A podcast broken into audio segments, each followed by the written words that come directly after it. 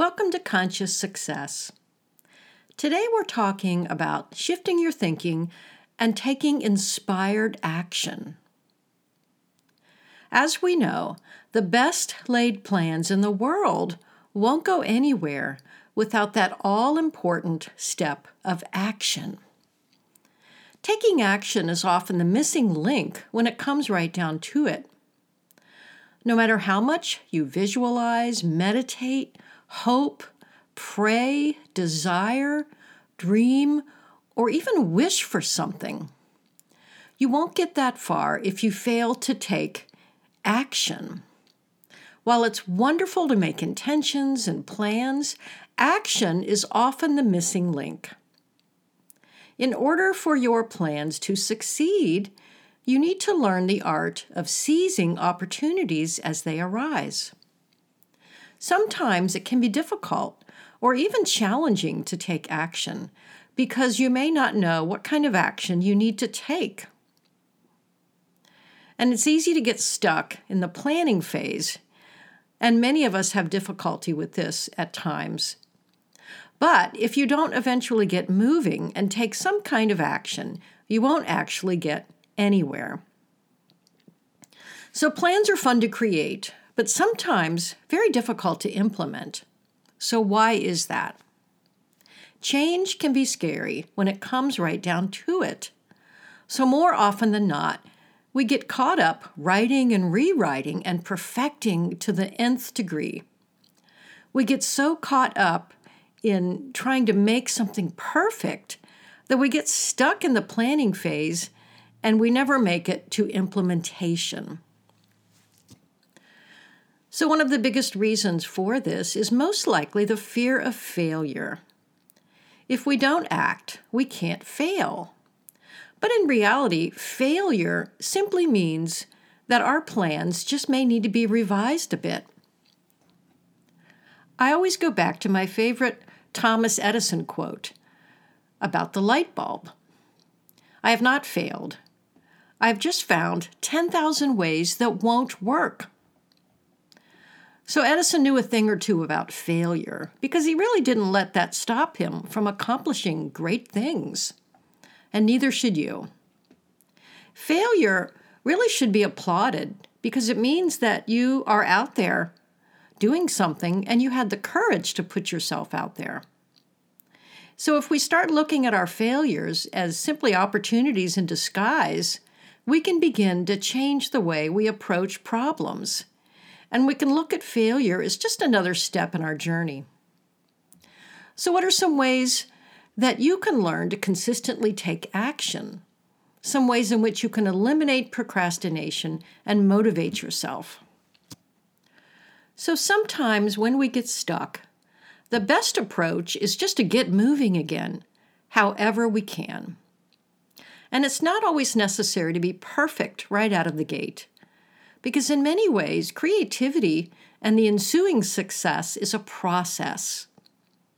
Plans are likely to change. If you get too hung up on the idea of one perfect, flawless solution, you may be in for a great big disappointment. Because sometimes plans change midstream, and that's okay. So, some tips for taking inspired action include not waiting until the conditions are perfect, and start by taking one small step in any direction. Or imagine or see yourself taking action. Practice being a doer rather than always being a thinker. Remember that ideas alone don't often bring success, but ideas plus action equals success. So you can also start acting on those flashes of inspiration and insight. And start pushing through your fears and following through with your ideas. Because as they say, luck happens when preparation meets opportunity. So if opportunity comes knocking at your door, it's really up to you to open it and take action. So, what are some things that may stop you from taking action? It could be that you are not really sure about what it is you want or which direction to go. Maybe you have a limited perspective and you may not be aware of other options. Perhaps you're afraid to ask for what it is you really want. Or subconsciously, you maybe don't believe you deserve success. So, again, it's really important to not wait until the conditions are perfect. Sometimes you just have to put yourself out there, whatever it is you want to create, whether it's a video, whether you want to start exercising, maybe just start small. Start with a video on your phone or a 10 minute walk, just something to get your juices going and to get yourself moving. So much like a self fulfilling prophecy, you are whatever you think you are. And the law of expectation requires us to remove our veil of secrecy and reveal the veil that shows us everything about ourselves that we feel is special and important. So it's time to shift our thinking and start dreaming a bigger dream. It's really time to have a larger vision. And it's time to allow good things to come in because we deserve it. So, what is it you dream of? What are some things that you would like to start doing? And what is a small step you can take to start manifesting this dream? So, I would encourage you to think about those things and start putting an implementation plan together. Whatever that is, start with something. So, today's intention is the intention for up leveling your life. Dear Universe, I bless my ability to think big and uplevel my life. I know I deserve to live the biggest life possible. I bless my ability to redesign my life and re examine my goals whenever necessary. I am always expanding, evolving, and growing. I bless my ability to live my dream and to make room for new things. I bless my ability to live the fullest life possible and to make a valuable contribution.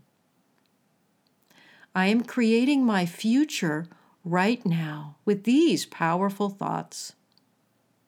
I bless my ability to jump up to that next level in life. I don't need to know the entire plan to take a leap of faith. As I uplevel my life, I am able to do exactly what I want, with whomever I want, when I want. I have the financial power to do all of that and more. I have the right to lead this kind of life and to do those things I absolutely love and to experience as much joy as possible along the way. And that is my greatest blessing. So I really thank you for sharing some space with me today and for being open to looking at things in a different way. I'm Leslie Riopel, the Gratitude Coach. If you'd like to know more about me, please visit my website, mindfullyblessed.com, or my coaching website, thegratitudecoach.com. The podcast network is available at gratitude365life.com. We'll see you next time.